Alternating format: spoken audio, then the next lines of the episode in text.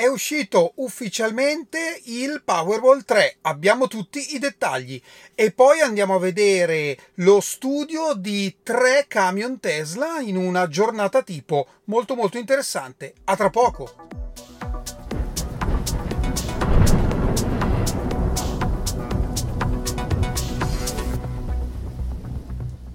Bentornati a Lampi di Tesla. Prima di cominciare con le notizie annunciate nella introduzione, un aggiornamento rispetto alla prima notizia che ho dato ieri, cioè quella dell'incendio che è scoppiato intorno a Francoforte e che ha coinvolto una quindicina di auto Tesla.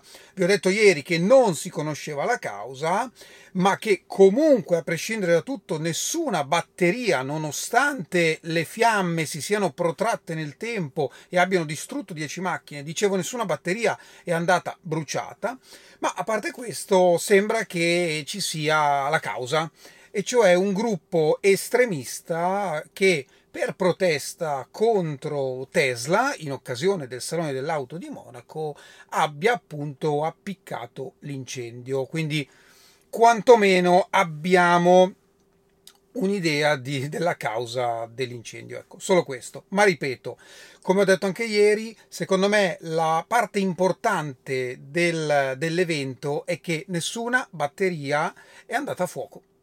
Proprio qualche giorno fa vi ho fatto vedere qualche foto in discrezione del Powerwall 3 ed ecco che da oggi sul sito americano, per ora solo sul sito americano, è disponibile il nuovo Powerwall 3. Andiamo a vedere rapidamente le caratteristiche e a capire che cosa cambia rispetto al Powerwall 2, esattamente come quello che ho lì dietro, quello rosso. Andiamo a vedere. Allora, la capacità della batteria rimane invariata 13 kWh, 13 kWh e mezzo.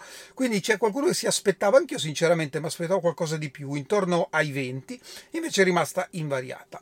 Una grandissima novità è che l'inverter è direttamente integrato all'interno del Powerwall. Qual è il vantaggio? Che l'efficienza, questo secondo i dati di Tesla, sale dal 90 al 97,5%, efficienza di trasformazione della corrente dalla produzione allo stoccaggio. Che cosa significa questo?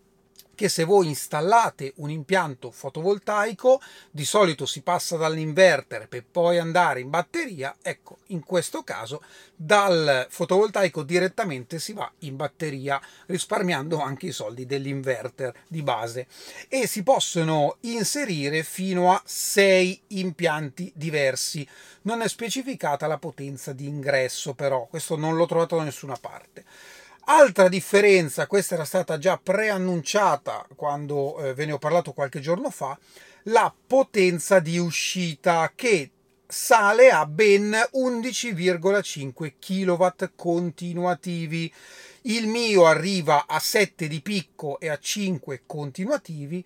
11 kW e mezzo continuativi, beh, vuol dire che se la batteria è carica dura poco più di un'ora, però comunque permette di far funzionare pompe di calore, di ricaricare l'auto, insomma in caso d'emergenza sicuramente è un plus.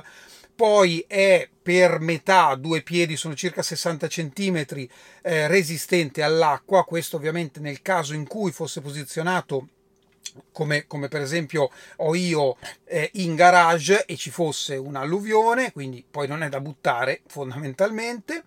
Per quanto riguarda il resto si possono accoppiare fino a tre eh, Powerwall in qualsiasi momento, anche questa non è una novità. Ecco, un fattore interessante da considerare è che Tesla dichiara che è il 16% più leggero del Powerwall Plus un piccolo inciso, il Powerwall Plus è una cosa che non abbiamo in, in Europa ed è un Powerwall 2 con l'inverter quindi esattamente quello che vi dicevo prima, fa lo stesso discorso, però non ce l'abbiamo noi, è un inverter esterno.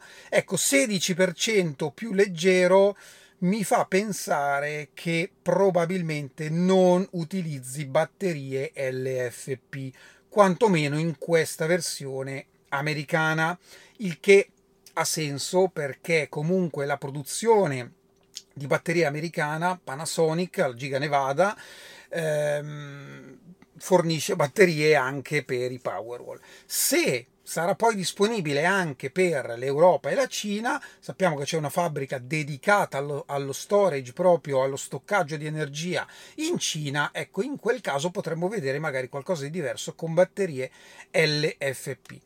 Le dimensioni avevamo già visto che è un pochino più basso, un po' più tozzo, ecco, non bellissimo secondo me, se proprio detta così in maniera terra-terra e sarà disponibile da inizio 2024. Comunque è uscito, c'è, stiamo a vedere se arriverà anche in Europa e soprattutto il prezzo perché attualmente non è dichiarato.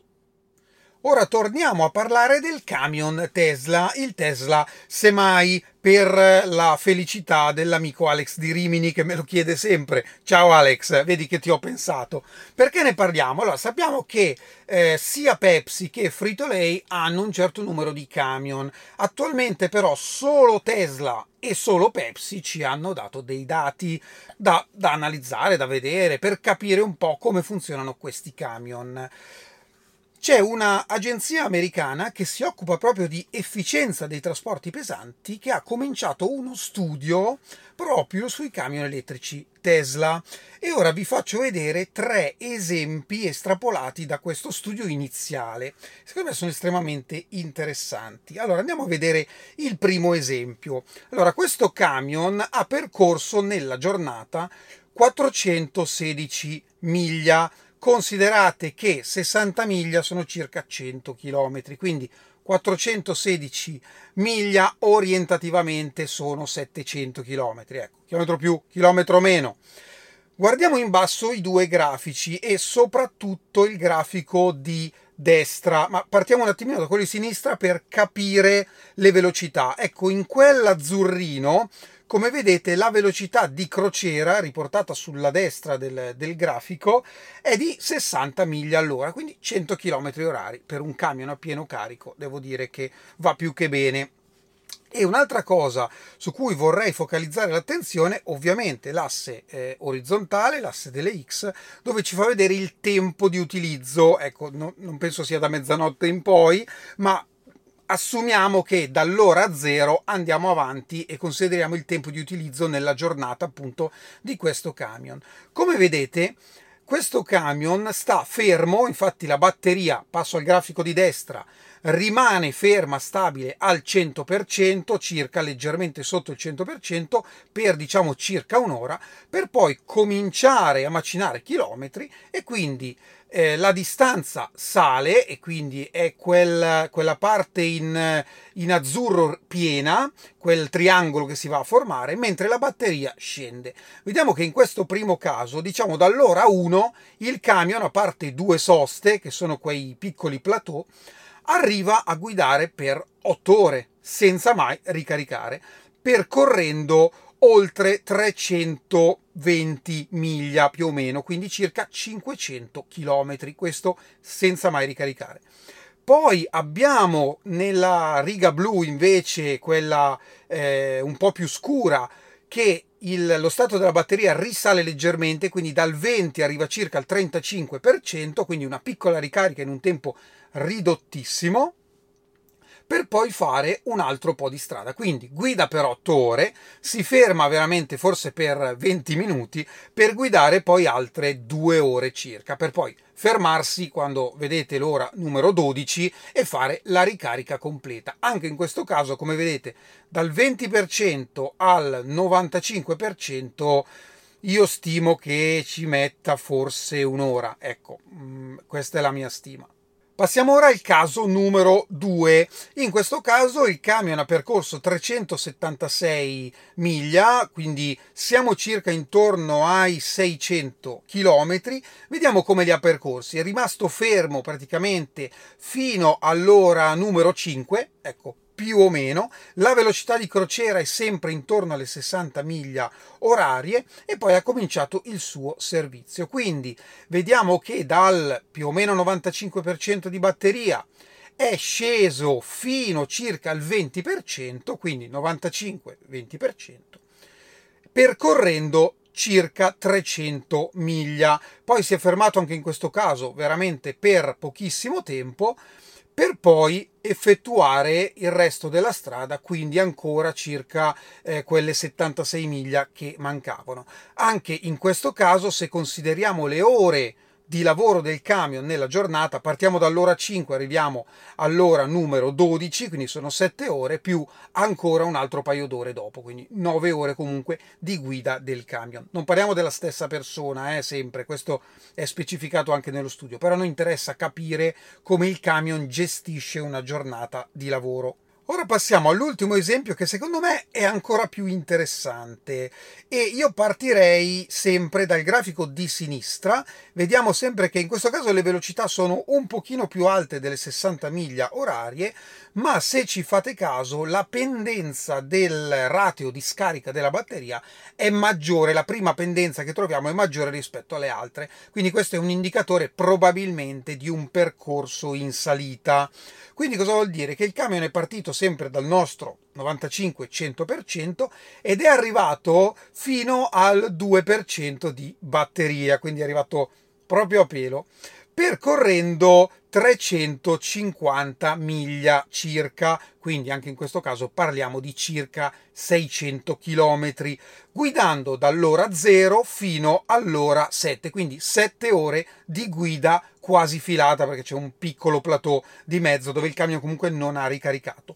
Dopodiché, ecco, questa carica non è chiarissima perché è lineare, poi bisogna vedere come hanno creato i grafici, con quali dati. Comunque, insomma, il camion è stato fermo per un certo periodo per ricaricare fino al 50% e percorrere nuovamente dall'ora 12 più o meno all'ora 14, quindi altre due ore abbondanti di guida, percorrendo ulteriori 160 miglia. Quindi in una giornata questo camion ha percorso circa 900 km. Che cosa vuol dire tutto questo? Che Comunque i camion stanno lavorando e stanno facendo anche un bel po' di strada, il che è una dimostrazione che il trasporto pesante elettrico è possibile ed efficiente.